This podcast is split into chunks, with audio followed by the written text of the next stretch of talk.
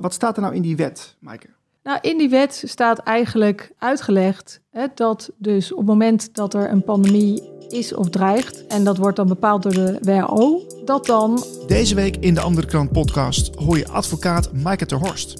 Ze sprak zich al eerder uit tegen het handelsverdrag CETA. Multinationals zouden te veel politiek macht krijgen op Europees niveau. Nu, na de tijdelijke spoedwet een nieuwe wet zich aandient, de wet publieke gezondheid, spreekt ze zich weer uit. Wat staat er precies in die wet en waarom horen we hier zo weinig over in de media? Nou, wat heel opmerkelijk is, is dat dus de Nederlandse bevolking niet op de hoogte is gesteld dat dus de COVID-19-wetgeving permanent wordt gemaakt zonder dat dat wordt gemeld aan de bevolking. Uh, nou ja, de schade is dus enorm en uh, als gevolg van de COVID-19-maatregelen. En daar heeft dus geen parlementaire controle plaatsgevonden, geen parlementaire enquête. Dat is onacceptabel binnen een democratie. Eigenlijk ja, staat er dus niet in wat de minister wel of niet mag tijdens een noodbevoegdheid. De minister mag gewoon alles uh, wat hij uh, nodig acht doen op het moment dat er een noodsituatie is. Ja. En dat is gewoon een juridisch gat.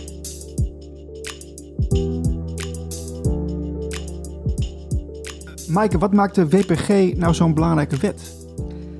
Um, nou, in die WPG, die binnenkort in stemming zal worden gebracht en ook uh, een debat zal plaatsvinden, we weten nog niet wanneer, wordt eigenlijk uh, de bevoegdheden van de Tweede Kamer en de Eerste Kamer, dus de wetgevende bevoegdheid, wordt overgedragen aan de minister van Volksgezondheid als er een pandemie is of dreigt. En of er een pandemie is of dreigt, dat wordt dan besloten op het niveau van de WHO dat, dat is eigenlijk hoe de structuur in elkaar zit.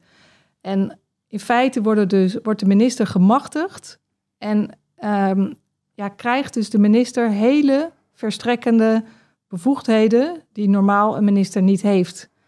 En er zit ook een noodbevoegdheid in de wet, waardoor ehm, de minister eigenlijk onbeperkte bevoegdheden heeft. Dus de minister kan alles doen. De minister kan lockdowns afkondigen. De minister kan allerlei afstandsbeperkingen of um, kan vaccinatieverplichtingen of... Staat, staat het er ook expliciet in, zeg maar, dat ze dat, ze dat zou, zouden kunnen gebruiken? Nee, er staat alleen in dat de minister een noodbevoegdheid heeft. Maar er is geen enkele beperking in opgenomen wat de minister wel niet zou mogen. En hè, dus eigenlijk is dit een soort van gat, hè? een soort juridisch gat in de wetgeving. Want de minister mag dus alles, als er maar een noodsituatie is. En dat kan dus heel makkelijk worden misbruikt. Door, en dan zou dus heel makkelijk weer een nieuwe lockdown, zonder dat het parlement daar veel tegen kan doen. Er zit dan wel een soort van systeem in dat er nog op de rem getrapt uh, zou kunnen worden door de Tweede of Eerste Kamer. Maar, dan, maar in feite is dat dan. De minister kan wel al de maatregel invoeren. Maar het wordt heel moeilijk om het tegen te houden, omdat er dan ook een meerderheid nodig is binnen de Tweede en Eerste Kamer om het tegen te houden. En hè, de minister zal het alleen maar doen op het moment dat er een noodsituatie is. Dus dan mm. zal, de, zal er ook in de Tweede en Eerste Kamer gewoon heel veel. Um, ja, zullen mensen het moeilijk vinden om op de rem te trappen, omdat er dan weer een pandemie is. Ja, maar je hebt het over noodsituatie. Is er wel een definitie in vastgelegd van wat, wanneer er sprake is van een noodsituatie? Nee. Het is dus eigenlijk een noodsituatie wanneer de minister het een noodsituatie vindt. dus um, in feite kan de minister gewoon heel makkelijk alle macht naar zich toe trekken. Weet je. Wat, wat is nou de reden dat ze de wet zo graag willen doorvoeren? nou ja, dat hangt samen met uh, de WHO. die heeft uh, de International Health Regulations willen ze veranderen. En dat gebeurt nu eigenlijk ook uh, in deze periode. En daarbij worden eigenlijk de bevoegdheden van de WHO uitgebreid. En uh, de minister die wil dus uh, dat uh, onze wetgeving op koers ligt, parallel aan dus die verandering van de bevoegdheden bij de WHO. Dus het heeft direct te maken met de WHO wat hier gebeurt. En nou, wat heel opmerkelijk is, is dat dus de Nederlandse bevolking niet op de hoogte is gesteld dat dus de COVID-19-wetgeving permanent wordt gemaakt zonder dat dat wordt gemeld aan de bevolking. Ja, want daar wil ik toch even op inspelen. Hè? Want de, voorloper van deze wet, dat was de, de bekende spoedwet. waarin noodverordeningen stonden die steeds drie maanden werden verlengd en, enzovoort. Wat is nou het verschil tussen de spoedwet en de VPG eigenlijk? Nou, er is eigenlijk heel weinig verschil. In de zin van dat ook bij de spoedwet dat de minister dus allerlei ehm, verordeningen kon af, uh, afgeven.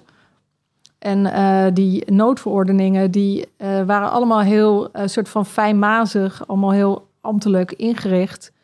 Hè, maar er werden enorm veel van die verordeningen afgekondigd, waardoor ook, die ook steeds wijzigden. Mm Waardoor het ook vaak heel onduidelijk was wat er dan wel niet mocht. En ehm, ja, het leidde in elk geval tot een situatie waarbij alle macht bij de minister lag en uh, niet meer bij het parlement. En dat is met deze wet ook zo.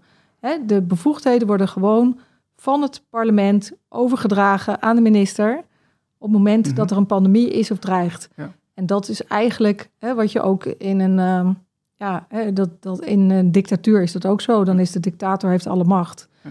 En, maar die spoedwet, dat was natuurlijk, uh, de wet van gesproken was een tijdelijke wet, hè? Ja. En nou, dat werd dus heel, steeds wat minder tijdelijk, laat ik het zo maar zeggen. Ja. Maar dit is dus een permanente wet. Precies. Ja.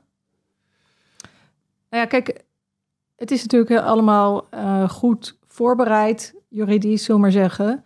Hè, in, de, in de zin dat er heel weinig controversiële dingen in het wetsvoorstel staan, behalve een noodbevoegdheid. Hè, de minister heeft dus een onder, in, op basis van deze wet een, een noodbevoegdheid om alles te doen en te, te laten, we zeggen, wat hij nodig vindt op het moment dat er een pandemie is of dreigt. En die noodbevoegdheid is dus onbeperkt. Dus de minister kan lockdowns afkondigen. De minister kan uh, zeggen dat er een soort van vaccinatieplicht uh, uh, zou gelden als je naar het buitenland wil reizen. Hè, en of een testbevoegdheid. Eigenlijk is alles mogelijk. En het is heel moeilijk voor het parlement om hier iets tegen te doen omdat dus die meerderheid nodig is.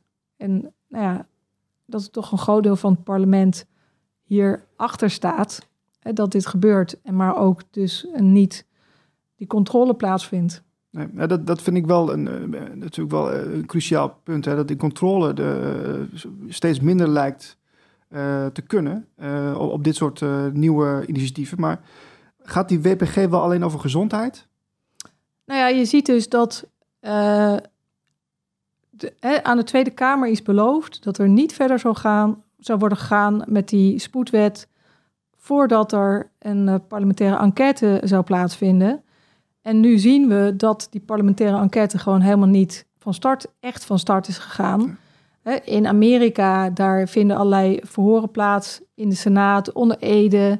Moet de voormalige directeur van de CDC uh, uh, Robert Redfield heeft recent getuigd dat het gewoon uit een lab kwam, het virus, voor, volgens hem. Ze willen het volgens mij naar 2025 uh, verplaatsen, de, de, enquête. Precies. Minister De Jonge die hoeft pas in 2025 naar de Tweede Kamer te komen.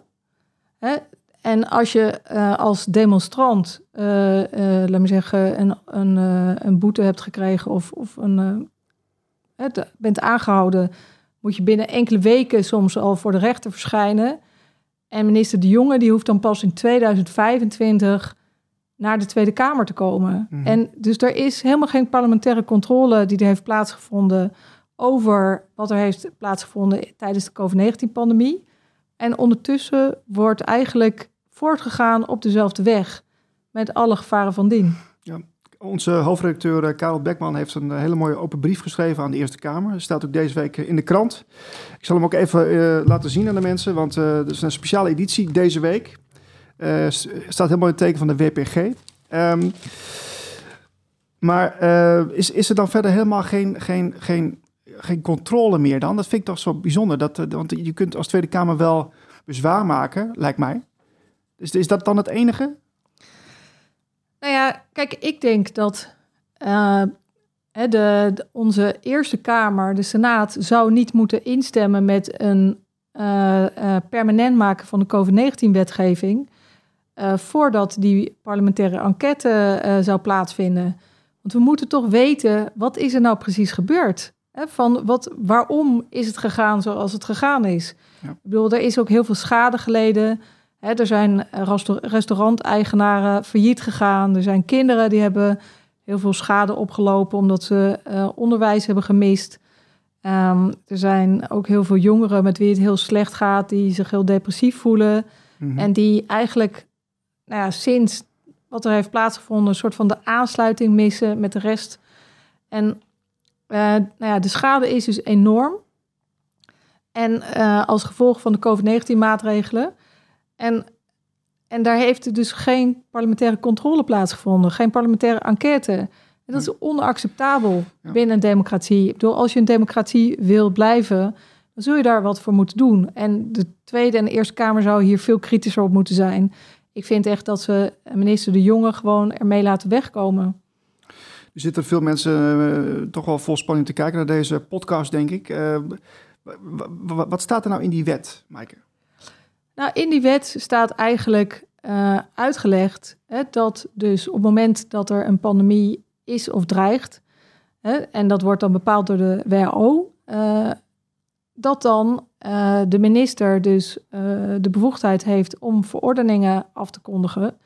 Hè, en die kunnen gaan over de afstand die mensen moeten houden. Ze kunnen hè, weer nieuwe beperkingen opleggen dat mensen niet samen mogen komen of dat er geen eh, grote bijeenkomsten mogen zijn. Of, hè, maar in feite eh, worden eigenlijk al onze vrijheden kunnen worden ingeperkt op het moment dat er een pandemie is of dreigt. Hè? En ehm, nou ja, wat, wat er eigenlijk eh, gezegd is, ook door eh, bepaalde partijen zoals bijvoorbeeld ChristenUnie, hè, dat er geen ehm, eh, QR-code zou komen, geen eh, 2G.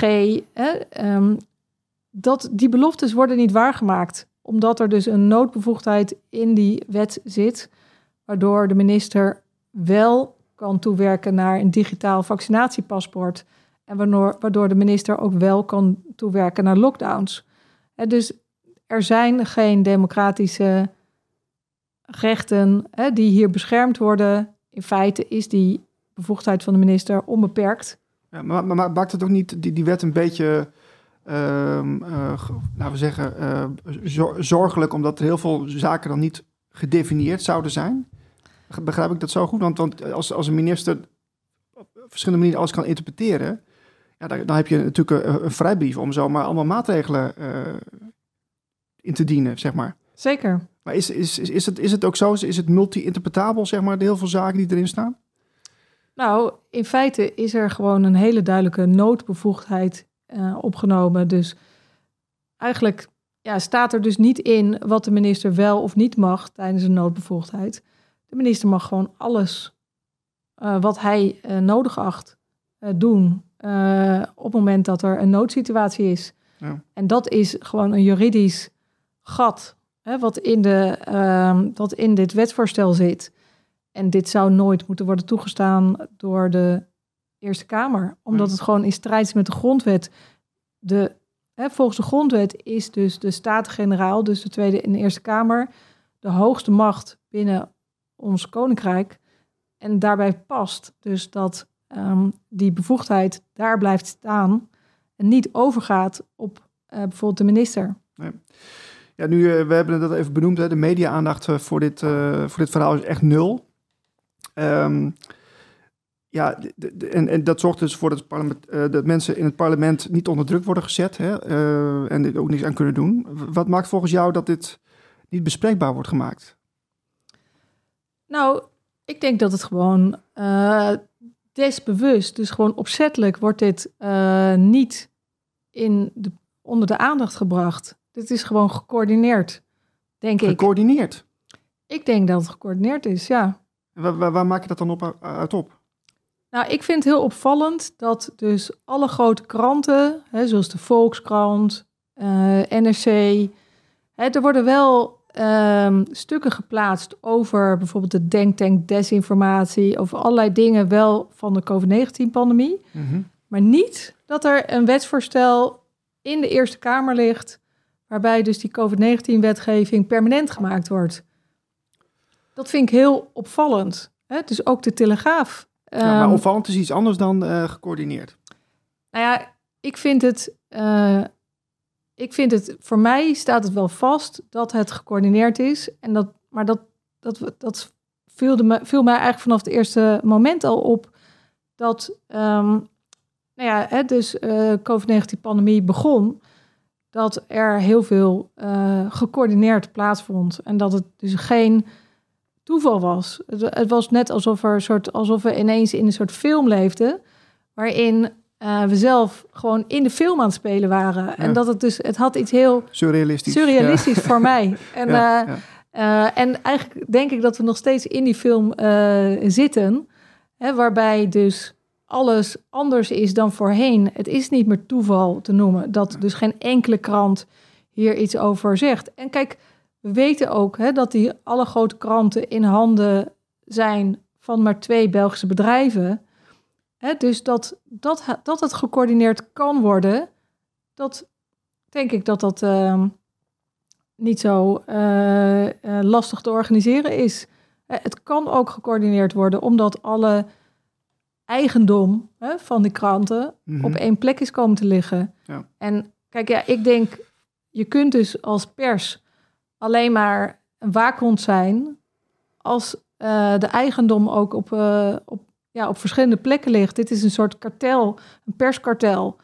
Ja, we vonden dit eh, thema dus zo belangrijk dat we dus echt de, de krant helemaal aan gewijd hebben. Dus eh, ik haal nogmaals één keer omhoog, de WPG-krant van deze week. Eh, ik wil even met jou naar de internationale wetgeving, want we hebben naast de nationale wetgeving ook internationale wetgeving. Je, noemde het de WHO al even. Ehm, hoe zit dat nou dan? Want je zegt er dus, dus eigenlijk wordt er parallel wordt er, wordt er een wet gemaakt naast de internationale wetgeving. Is dat, is dat dan, ehm, wordt dat dan ook afgestemd volgens jou? Of hoe werkt dat eh, in de praktijk?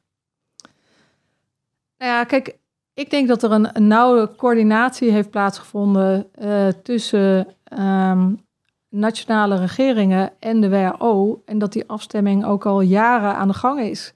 Bijvoorbeeld in 2009 is de definitie van pandemie op het niveau van de WHO aangepast door een geheime commissie onder aanvoering van Ab Oosterhuis, de viroloog. Ja. En, ehm, en daar toen is eigenlijk eh, besloten dat voor een pandemie niet eh, meer eh, no- noodzakelijk was dat er heel veel dodelijke slachtoffers zouden vallen, maar dat puur noodzakelijk was dat er een besmettelijke ziekte zou zijn die zich zou uit verspreiden over meerdere landen. En daardoor werd het eigenlijk veel gemakkelijker om een pandemie uit te roepen voor de WHO. En ehm, ja, je ziet dus dat tijdens de COVID-19-pandemie dat de WHO ook een hele cruciale rol heeft gespeeld. Dat de WHO ook de instantie was die eigenlijk aan de wieg heeft gestaan van de lockdowns. Want de WHO heeft dus al in februari van 2020 gesteld dat omdat er een lange incubatietijd zou zijn voor COVID-19-ziekte, dat iedereen afstand moest gaan houden en iedereen getest moest worden. Ja. Maar je, En- ziet, je ziet ook dat, de- dat de geloofwaardigheid van de WHO bij een aantal landen ook afneemt. Hè? Zeker. Een aantal Afrikaanse landen die dus nu eh, terugtreden. Ik weet niet meer uit mijn hoofd welke dat waren, maar dat, dat, dat, dat, er is iets gaande.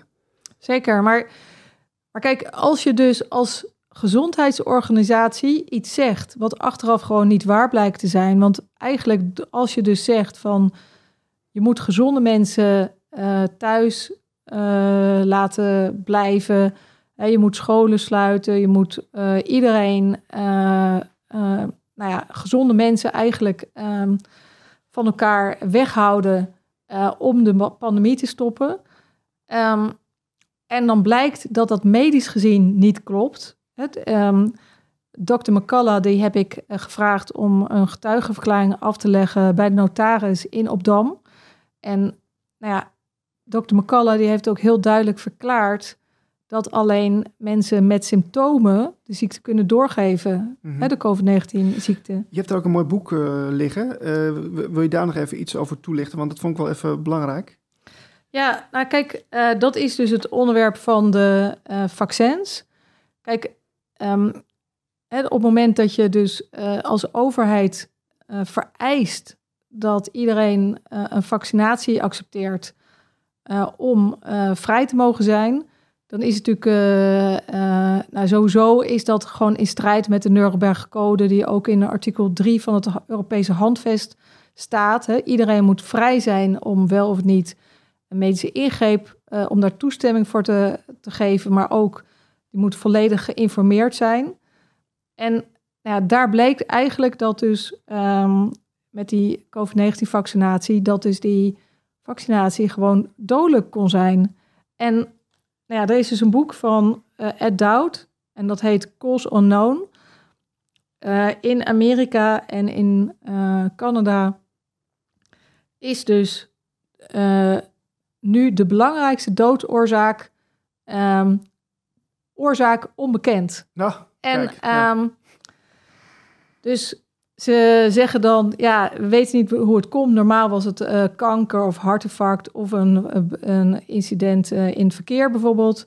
Of een drugsoverdosis. Maar nu gaat iedereen dood aan een onbekende doodsoorzaak. En dokter McCullough zegt, ik weet de doodsoorzaak wel. Dat is namelijk het COVID-19-vaccin. Datgene wat eigenlijk niet benoemd mag worden. We gaan zo meteen verder met het interview met Maaike over de WPG. Uh, ik wil jullie eerst even wijzen op het feit dat we ook een hele toffe krant hebben deze week. Staat geheel in het teken van de WPG. En uh, je kunt de krant krijgen via de website deanderekrant.nl. Voor 12 euro heb je hem elke week in huis. Precies. En hij ziet ook een direct verband tussen de oversterfte en de uitrol van de COVID-19-vaccins. En er zijn dus heel veel jonge atleten, veel meer dan vroeger, die sinds het uitrol van de vaccinatiecampagne zijn overleden op het sportveld. En er was ook een jongen uit Nederland die in het boek van Ed Doud genoemd wordt. Wouter. Hij, is, uh, hij woonde in de buurt van Alkmaar, 14 jaar oud. Die uh, krijgt een hartinval op het uh, hockeyveld. En, en hij in de pers stond dus dat zijn school op skivakantie zou gaan naar Oostenrijk.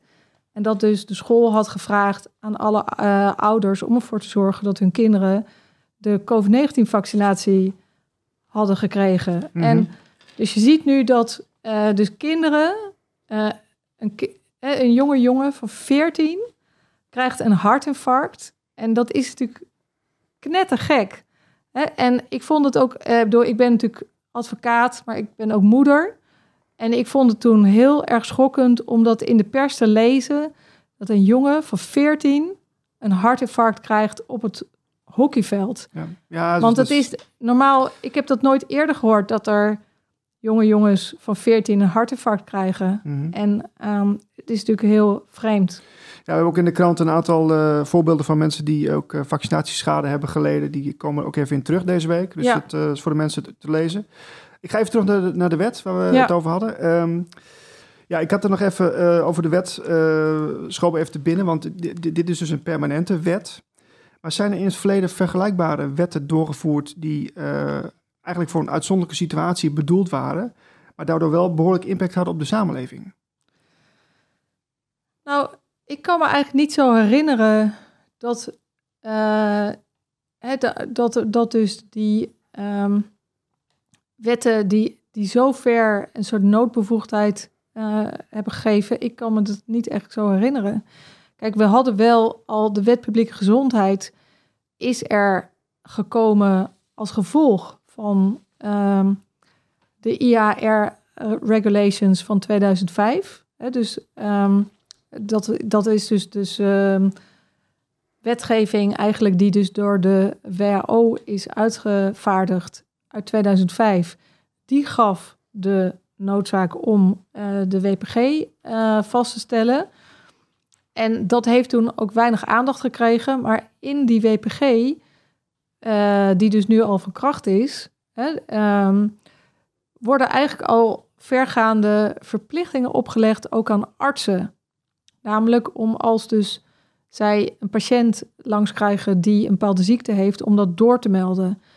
En zo'n doormeldverplichting, die gaat eigenlijk al lijnrecht in tegen eh, de eh, arts-patiëntrelatie. En die is vergelijkbaar met de advocaat-cliëntrelatie. Ja, ja. Hè, waarbij er een grote mate van vertrouwen moet zijn, maar Ja. ook van geheimhouding. Ja, privacy, ja. Ja, privacy. ja. En dus eigenlijk wordt hier bij de bestaande wet van de WPG wordt al die privacy doorbroken Ja. doordat de, de arts moet doormelden. En omdat er dus in dat wetsvoorstel wat er nu voor ligt ook eigenlijk allerlei mogelijkheden eh, zitten om niet alleen op A-ziekte, maar ook op nog veel andere groepen ziekten die verplichtingen uit te breiden, Mhm. zit ook daar eigenlijk een soort gat. Hè? Ja. Dus een, een soort gat dat, dat de minister kan zeggen, ja, niet alleen hele ernstige ziekten, maar ook veel minder ernstige ziekten. En waarbij dus dan de arts eigenlijk een soort instrument wordt van de overheid. En als dus de arts dan niet doet wat de, wat de minister eh, wil, dan kan de arts ook gewoon gevangenisstraf krijgen. Dus eh, Serieus? dat staat in het wetsvoor, ja, in de wet. Jeetje. Ja. Ehm, ja, ik wil toch even terug naar, dat, naar, dat, naar dat, eh, de internationale wetgeving. Hè? Want, want eh, 23 mei wordt er nu gestemd in de Eerste Kamer voor deze wet, of die erdoor komt. Eh, hoe, hoe belangrijk is timing daarin? Want, want ik, neem aan dat, dat, dat het WHO, ja, dat, dat, dat erop geanticipeerd wordt, zeg maar, of die wetgeving erdoor komt, of is dat, is, werkt dat niet zo? Nou, er wordt eh, vanuit de minister van eh, Volksgezondheid heel veel druk eh, uitgeoefend op de Eerste Kamer om dit, deze wet zo snel mogelijk aan te nemen. Hè? En Er zit wel enige haast bij. nou ja, kijk, het punt is dus dat in feite ehm, is er, hè, komt er een nieuwe samenstelling aan van de Eerste Kamer. Hè, BBB heeft enorm gewonnen. Eigenlijk is het vreemd dat terwijl er nu zo'n belangrijk wetsvoorstel ligt, dat, eh, dat dit snel wordt afgehamerd. Terwijl in feite de, de kiezer anders heeft beslist. Namelijk dat eh, de BBB eh, gewoon hier ook een stem in zou moeten hebben. Ja, ja dat, dat, dat, dat, En- dat, ja, dat lijkt alsof het inderdaad dat ze doorhebben van nou, nu moeten we even doorpakken. Precies, ze willen hem dus snel, door, snel afhameren, snel door, doorheen fietsen. En, en, ja, en dat, in dat verband vind ik dus ook interessant, hè, dus dat alle kranten dus muisstil zijn over deze wet. Hè, dus de bevolking die wordt hier echt eh, een beetje in het ootje genomen. Even een persoonlijke noot, eh Maaike, want je hebt mij ook eh, in vertrouwen verteld voor de uitzending dat je, dat je ook te maken hebt gehad met, met bedreigingen. Ehm, wil je daar iets over kwijt? Nou, ik wil daar niet zoveel over kwijt. Eh, ik kan alleen zeggen dat het, het is niet in verband met deze wet dat ik bedreigd ben. Of hè, ik, heb me in het verleden ook ingezet tegen handelsverdrag CETA. Het had ook niet daarmee te maken. Maar ik ben dus in mijn functie als advocaat heel ernstig bedreigd. Maar ik ben niet de enige die bedreigd wordt. Ehm, ik heb dus eh, ook gehoord in vertrouwen dat er hoogleraren heel ernstig bedreigd zijn. Dat er journalisten heel er- ernstig bedreigd zijn. Die ken je ook persoonlijk? Die ken ik persoonlijk en die hebben dat persoonlijk aan mij verteld. Als advocaat hoor ik heel veel. Maar ik mag nooit zeggen, als iemand mij zegt van je mag dit niet vertellen, dat ik het was die dit heeft gezegd. En dan- moet ik me daar natuurlijk aan houden. Ja, nee, dat snap ik. Snap ik ja. Dus, Ja, ja. Maar ik kan, maar ook zelfs eh, leden van de Tweede en Eerste Kamer hebben mij gezegd dat zij zich bedreigd voelden. En ik vind dat heel zorgelijk, een hele zorgelijke ontwikkeling. Dat wij zeggen dat we in een vrij land leven, dat we in een democratisch land leven, maar dat dus allerlei mensen bedreigd worden om gewoon hun werk te doen als advocaat, arts, volksvertegenwoordiger. Ja. Die bedreigingen, dat zou ook iedereen zich moeten aantrekken. En zeker op een dag als vandaag, van bevrijdingsdag. Mhm. Hè, het, als mensen bedreigd worden, dan is dat altijd een teken dat er iets mis is. Hè, want anders zouden ze niet bedreigd hoeven te worden. Is, het, eh, is dat tekenend voor de, voor de advocatuur in het algemeen? Hè? Is, is, is, er- ontstaat er nu een soort angstcultuur, kunnen we dat zeggen? Of gaat het wat ver? Nou ja, dan gaat ze. Ik denk wel dat je kunt spreken over een eh, angstcultuur. Hè, dat ehm, op het moment dat, eh, dat er eh, berichten op Twitter hè, aanleiding kunnen zijn voor tuchtrechtelijke klachten. Hè, Els, hè, huisarts Els bijvoorbeeld, die uh, toch wel een vraagteken heeft gezet bij hè, dat elke dode met een positieve PCR-test uh, werd uh, neergezet als een COVID-19-dode. Mm -hmm. um, dat dat meteen leidt tot hele ernstige gevolgen van, van iemand die gewoon integer probeert um, ja, een vraagteken te zetten bij, bij, bij een bepaalde ontwikkeling. Dat duidt echt op een angstcultuur. En ik denk dat uh, het Medisch Tuchtcollege zou zich dat moeten aantrekken. Ook vanuit de advocatuur is het gewoon belangrijk dat dus die vrijheid om anders te mogen denken, die moet worden verdedigd. En um, ja, ik vond het ook apart om te zien dus dat met het complotdenken Hè, dat, ja, wil toch uh, benoemen? Ja, dat wil ik toch even noemen. Ja, want ik vind dat, ik vind dat dus helemaal. Um, ja, dat staat haaks op een democratie. Als je dus uh, mensen die iets anders denken wegzet als een complotdenker, dan, dan ben je eigenlijk bezig om, een, uh, om diegene weg te zetten als een gekkie, als een idioot. Hè? En nou ja, er is ook um, in het begin van de COVID-19-pandemie werd iedereen die zei dat het uh, virus uit een lab kwam, die werd weggezet als een complotdenker. Ja. En nou ja, inmiddels weten we vanuit de VS zijn daar uh, in de Senaat uh, allerlei hoogwaardigheidsbekleders onder Ede gehoord. En alle organisaties daar zijn het er eigenlijk over eens. COVID-19 kwam uit een lab. Hè, want het kon niet uh, in de natuur voorkomen, omdat er ook speciale onderdeeltjes in het virus zaten, de fur cleavage site, een soort mm -hmm. splitsingsgedeelte. Ja. Die komt niet in de natuur voor. Dus we weten dat het virus uit een lab kwam. Maar in Nederland werd iedereen die dus zei dat het uit een lab kwam, werd weggezet als een complotdenker. Dus als je de waarheid vertelt, word je als een complotdenker neergezet. Nou, dat is eh, onverenigbaar met een rechtsstaat. Ik bedoel, in principe zou het altijd toegestaan moeten worden om de waarheid te vertellen. En of vragen te stellen of na te denken over, over zaken. En, ja, en als, als er geen dialoog meer uh, kan zijn. Hè, bijvoorbeeld um, in de, het teken van de rechtspraak, dat is de weegschaal. Mm -hmm. En de weegschaal die heeft dus twee bakjes. Hè, waarbij die bakjes eigenlijk even hoog staan. Als je dus in het ene bakje zegt van je bent een complotdenker, dan wil je eigenlijk zeggen van het heeft geen enkel gewicht wat jij zegt. Ja, ja, ja. ja. Het heeft geen enkele, jij bent niets. De, wa hè, de, wa de waarde wordt niet vertegenwoordigd. Nee, en je kunt dus als je met elkaar een dialoog aangaat, dan moet je elkaar normaal bejegenen, respectvol bejegenen. En dan moet dus alles gezegd kunnen worden.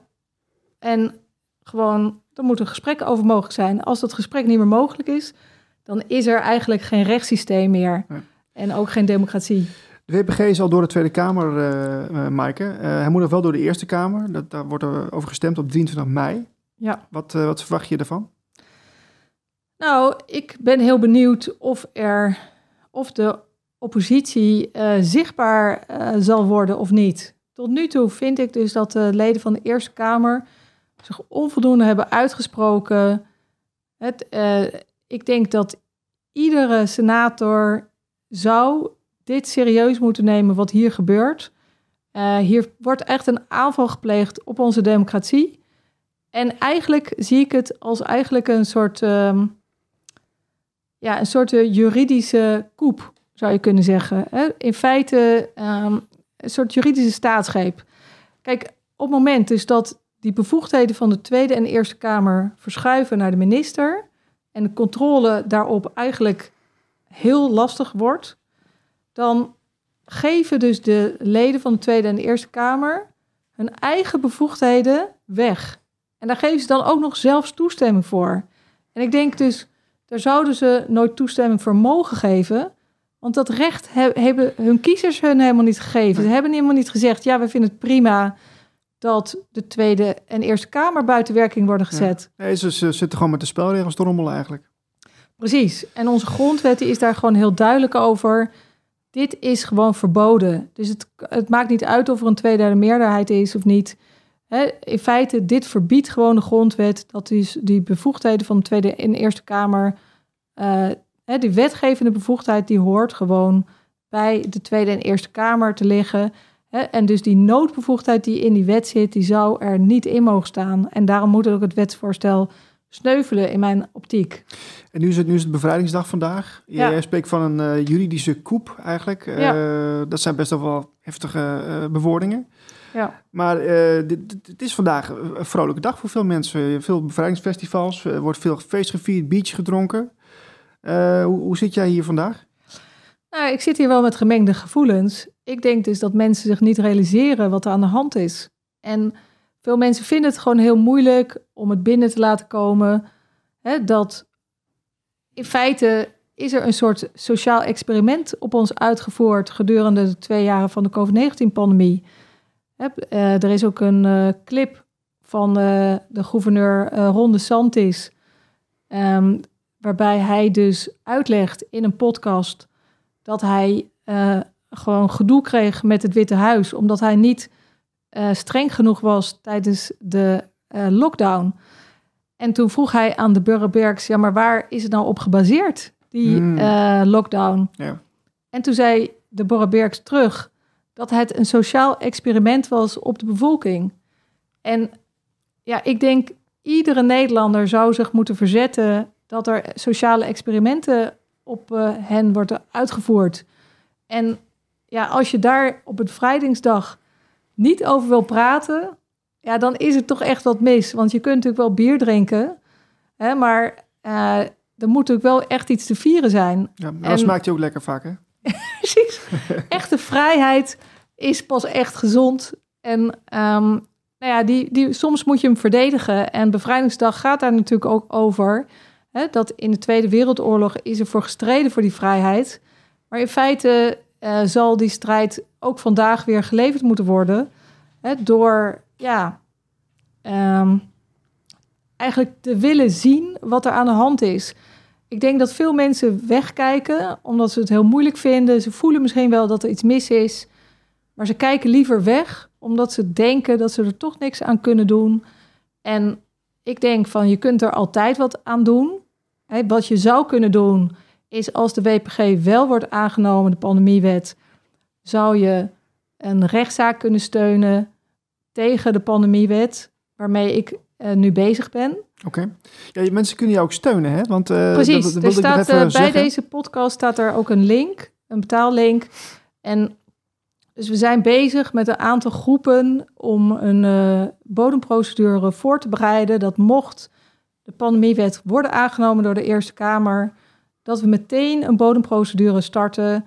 Omdat wat hier gebeurt is in strijd met de grondwet, maar ook in strijd met bijvoorbeeld artikel 3 van het uh, Europees Handvest. Hè, waarbij staat dus dat je um, altijd uh, recht hebt om um, uh, toestemming te moeten geven voor een medische ingreep. Hè, omdat we dus denken dat met deze wetgeving wordt toegewerkt naar een internationaal vaccinatiepaspoort. En Um, dus we zijn eigenlijk al bezig om die procedure voor te bereiden en die, die kunt u steunen. En het is ook belangrijk dat u naar um, de demonstratie gaat van aanstaande zondag. Het is belangrijk om de andere kranten te steunen en andere media die kritisch zijn op wat er nu gebeurt. Zit je hier nou trouwens als advocaat of als uh, toch een beetje actievoerder? Nou ja, uh, ik zit hier als uh, advocaat en actievoerder. Kijk, um, een advocaat heeft. Uh, ja, als advocaat moet je ook een, een soort eet uh, af, wordt afgenomen als je. Mm hè, dat je een soort je trouw zweert eigenlijk aan de grondwet. Ja. Hè, dus um, het is dus ook mijn verplichting eigenlijk als advocaat om te proberen alles aan te doen dat de grondwet in stand blijft en gehonoreerd blijft. En ik, um, nou ja, ik zou ook uh, echt een uh, beroep willen doen op de uh, Eerste Kamer, op iedere senator. De, de, de, eerste, de Eerste Kamer is eigenlijk de hoeder van de grondwet. Hun belangrijkste taak is te zorgen dat de grondwet altijd gehonoreerd wordt. En dat elke wet die wordt aangenomen niet in strijd komt met de grondwet. En ik denk dus dat deze wet evident in strijd is met de grondwet. En dat die nooit zou mogen worden aangenomen door de Eerste Kamer. En dat die verplichting, die rust gewoon op iedere senator persoonlijk. Mike, ik wil jou danken voor je tijd. Ja. Uh, we gaan het zien, 23 mei, uh, belangrijke dag. Ja. En uh, we wensen je heel veel succes de komende tijd. Dank je wel.